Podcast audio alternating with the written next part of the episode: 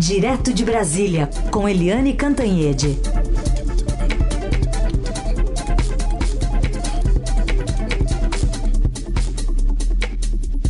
Oi, Eliane, bom dia.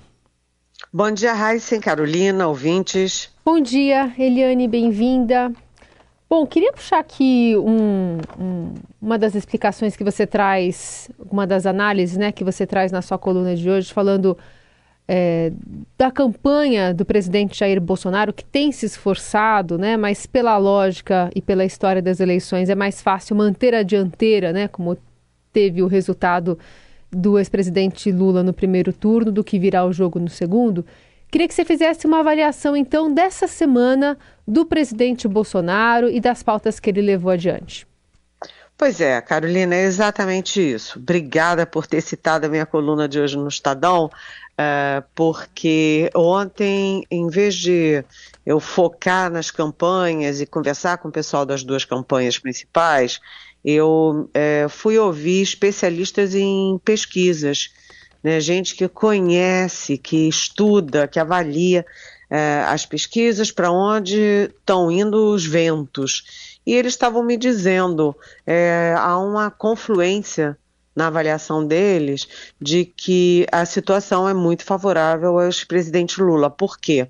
Porque o ex-presidente Lula saiu na frente e a história mostra que é, quem sai na frente leva vantagem. É muito mais fácil você manter votos como o Lula precisa do que você ter que ganhar votos é, como o Bolsonaro precisa.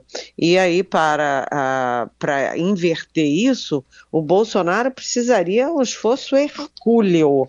Precisaria, por exemplo, ganhar 368 mil votos por dia, né, uh, desde o início do primeiro, do segundo turno até o dia 30 de outubro, ele precisaria reverter a votação em Minas Gerais, teria que recuperar votos perdidos no Rio e São Paulo, perdidos em relação a 2018, é, teria que garantir uma abstenção muito alta, porque a abstenção é, desfavorece o ex-presidente Lula, porque a abstenção é maior entre os de menor renda e os de menor renda majoritariamente optam pelo Lula.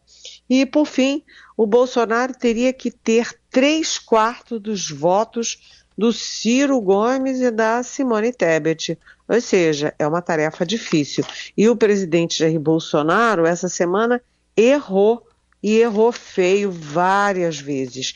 A ida ao Círio de Nazaré, que incomodou a Igreja Católica, é, que ele deixou, ele ficou numa situação desconfortável, é, restrito à corveta da Marinha. A ida a Badiânia de Aparecida, né, é, na principal festa, solenidade católica do país, né, onde deu tudo errado. Aquele sujeito com uma é, vestido de camisa amarela, camisa brasileira, com uma, uma, uma caneca de chope, gritando, violento contra as pessoas, né? Os bolsonaristas, né? Aquela claque é, vaiando o bispo Orlando Brandi na hora que o bispo falava no combate à fome, no combate à miséria. Enfim, tudo errado. O Bolsonaro teve que sair antes, inclusive, sem se encontrar com uma ala é, mais à direita da Igreja Católica. Depois, ontem, aquele erro crasso, crasso o Bolsonaro nunca tinha pisado no Nordeste depois do primeiro turno. A primeira viagem dele é a Recife, em Pernambuco, da véspera da ida do Lula a Recife, sabe? É, foi um erro, sabe, inexplicável, né? Porque a comparação é muito desfavorável ao Bolsonaro. Por fim, essa história da ministra, ex-ministra, e agora a senadora eleita Damares Alves, né, sobre estupros de bebês, tráfico de criança no Tapajós, que é uma história horrenda e que ontem ela disse: "Ah, desculpa, é que eu ouvi falar". Gente, isso é de uma gravidade, repercute muito mal, sabe? É um erro grosseiro. E no, por final, né, no final, teve ainda as filas do cadastro único. É, filas imensas pelo Brasil afora, tudo mal ajambrado, mal organizado, com as pessoas pobres que precisam do cadastro único para receber os benefícios, né, a, a próprio Auxílio Brasil, o Auxílio Gás, tudo isso, filas imensas, pessoas pela madrugada dormindo em papelão no meio da rua, uma humilhação, uma coisa degradante. Enfim, a semana não foi de quem precisa ganhar muitos votos para reverter uhum. a eleição, gente. Aproveitando ainda assuntos da semana, tem perguntas de ouvintes também, como a, a Giovana. A Giovana de Diadema, ela diz o seguinte: Eliane, bom dia. Falas como as agressivas que estamos ouvindo na campanha presidencial, ou a que Onix Lorenzoni fez com relação à primeira dama, entre aspas, ela põe de Eduardo Leite não tem maior potencial para criar uma aversão de candidatos a, ao ponto de levar muitos a não irem votar no, no domingo, ela está falando do dia 30 de outubro. Porque, convenhamos, ninguém está fazendo uma campanha limpa nesse segundo turno, está dizendo a Giovana. Oi, Giovana, bom dia. Isso é muito triste, né? Porque, Giovana, a gente tem um país que tem tantos déficits, né? É, déficit na educação, déficit na saúde, sabe? Um desequilíbrio social tão grande, dificuldades na economia, excesso de gastos políticos, excesso de gastos é, na, na direção errada, cortes é, de gastos que são absolutamente fundamentais, tanta coisa para ser discutido e eles ficam se atacando o tempo inteiro pela propaganda da televisão, pelos grupos de internet. Isso, sinceramente, é lamentável. O país não lucra pro, com isso, né? A população não lucra com isso e cá para nós, né? É, como é que um candidato pode lucrar com isso? Né, essa coisa do Anix Lorenzoni, que é o candidato do Bolsonaro a governador do Rio Grande do Sul, é grotesca, porque o adversário dele, Eduardo Leite, é, que é do PSDB e é o ex-governador, o, ele, o Eduardo Leite se assumiu como homossexual, né, foi votar com o, o parceiro dele e a, o Onix Lorenzoni disse que se ele for eleito, ele, Onix, o Estado vai ter uma primeira-dama de verdade. Que que é isso, minha gente? É uma fala homofóbica que atraiu é, milhões, milhares de posts e de manifestações é, de simpatia e de apoio ao Eduardo Leite. Até a Soraya Tronic, que foi candidata a presidente e que estava neutra na eleição, ontem fez um post é, se solidarizando com o Eduardo Leite. Ou seja, esse tipo de golpe abaixo da cintura, não sei se traz voto para ninguém, não, mas eu sei que traz muita dor e muita é, frustração para o eleitor brasileiro. E você me pergunta se isso não aumenta a abstenção. Possivelmente sim, as pessoas desencantadas votam nulo, branco e se abstêm. E nesse caso, essa, esse não comparecimento é melhor para a direita, né, Eliane? Com certeza, é melhor para o presidente Bolsonaro, por quê?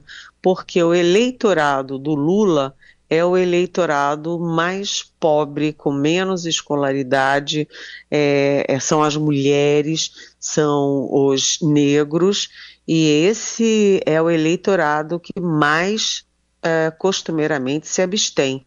Né, é o que menos vai votar, ou seja, é uma quebra de votos que atinge o Lula da análise política de Eliane Cantanhede. Agora, para a gente falar um pouco das andanças dos dois candidatos, Lula e Bolsonaro, foco principalmente no Nordeste mais especialmente ainda em Pernambuco. Vamos ouvir trechos aqui do que os dois disseram nessas últimas horas para você comentar, Eliane. Bolsonaro, que foi para Pernambuco ontem, hoje vai ser Lula que estará lá é, diz que o candidato dele, o candidato adversário dele vai voltar para a cadeia. Vamos ouvir. É,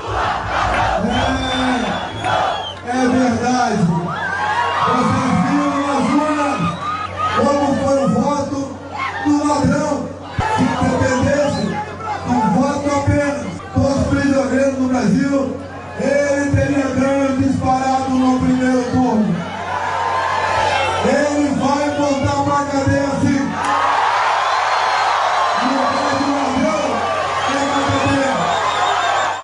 Bom, e Lula ontem, antes de ir para Pernambuco, estava em Alagoas, em Maceió, discursou ao lado do senador Renan Calheiros, do filho dele, senador eleito Renan Filho, do governador que está afastado pelo STJ agora, Paulo Dantas.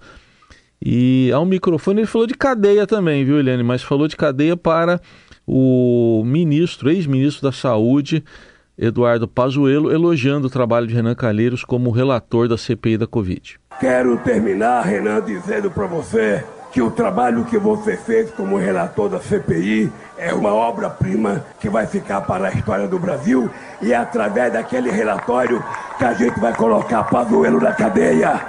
É através daquele relatório e da quebra do sigilo de 100 anos do Bolsonaro que a gente vai ver quem é honesto nesse país. Dois no Nordeste, então, o que, que você diz? Olha, é, primeiro é um erro crasso, como eu já disse, o Bolsonaro ir justamente para Recife, para Pernambuco, na véspera do Lula. O Lula nasceu em Pernambuco, o Lula é campeão de votos sempre em Pernambuco. O Lula teve 66% dos votos no estado no primeiro turno, e segundo o IPEC, que saiu nessa semana, a pesquisa IPEC dessa semana, o Lula já está com 73% uh, de votos em Pernambuco. Ou seja, o Bolsonaro errou, errou é, um erro crasso a, na ida a Pernambuco justamente ontem. E a gente, toda vez que ele viaja, é, a gente recebe da campanha do Bolsonaro é, fotos, vídeos, com, uma, com multidões muito grandes. O Bolsonaro botou muita gente na rua nessa campanha, né? E ontem foi ao contrário a campanha do Bolsonaro não mandou as, as imagens, e quem mandou as imagens do Bolsonaro em Pernambuco foram os aliados do Lula. Por quê? Porque foi muito pouquinha gente é, na praia de Boa Viagem que foi comemorar, receber o Bolsonaro. É, são imagens de um, sabe, um punhado de gente, muito pouca gente, mil e poucas pessoas, quando o Bolsonaro sempre foi muita gente na rua. Então foi um erro. É, e o Bolsonaro foi a Pernambuco, ponto. Já o ex-presidente Lula, ele essa semana foi à Bahia, depois ontem foi a Sergipe e Alagoas, e hoje ele vai a Pernambuco. Por quê? Porque o presidente Bolsonaro é, buscou apoio de de, de, governadores eleitos ou reeleitos em primeiro turno. E o Lula está ah, surfando nas campanhas, nas campanhas de, de candidatos que foram para o segundo turno. Né? Então, quem vai para o segundo turno mantém a tropa dele mobilizada, mantém os palanques mobilizados, mantém a campanha viva. E o Lula está ah, indo para esses lugares. É bom para o candidato dele no Nordeste, já que ele é forte no Nordeste, e é bom para ele um lucra com a popularidade do outro.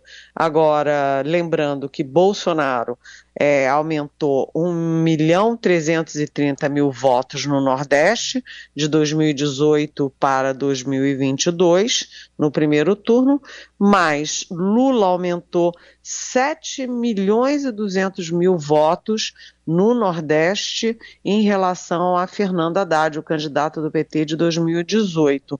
Portanto, o Nordeste é fortemente um reduto do Lula. As minhas fontes de ontem diziam o seguinte: Lula precisa perder por pouco, ele não pode deixar a diferença aumentar no Rio e em São Paulo. Ele não pode, é, ele tem que manter a dianteira, a vantagem em Minas, e ele pode crescer ainda mais no Nordeste. É por isso que ele foca no Nordeste. Mas a partir da semana que vem, o foco das campanhas estará exatamente no Sudeste, hum. Rio, Minas e São Paulo, das duas campanhas. Eliane, e ainda nesse contexto, fechando a semana, a gente teve essa decisão do TSE suspendendo as investigações abertas contra institutos de pesquisa por iniciativa da Polícia Federal e do CAD. Né? Nenhum dos órgãos tem competência para realizar os inquéritos, segundo o ministro Alexandre de Moraes, que teriam indicativos de abuso de poder político e desvio de finalidade, sem contar que essa ação foi determinada pelo presidente do CAD, que é ligado ao Centrão. É, o problema é esse, né? A decisão suspendendo essas investigações do CAD da Polícia Federal foi uma decisão do ministro Alexandre de Moraes de ofício. O que, que significa isso? De ofício.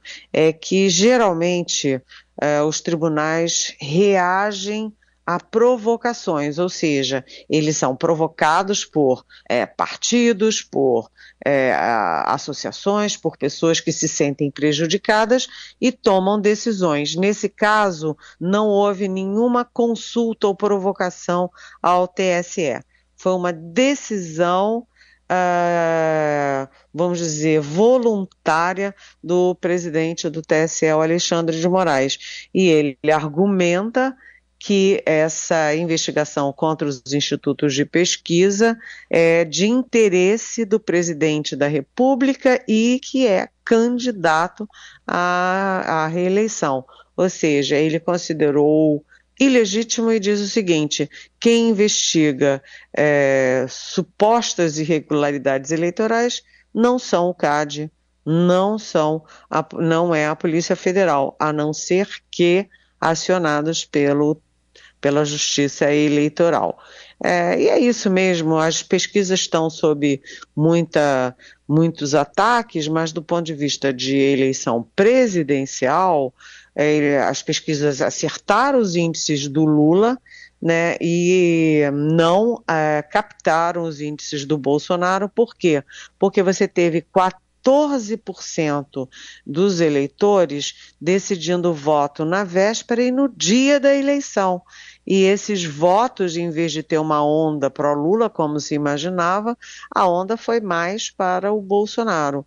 É, esses eleitores que decidiram no último dia são os que têm é, até dois salários mínimos. Quem tem até dois salários mínimos e não está com Lula até agora, não vai para o Lula na reta final.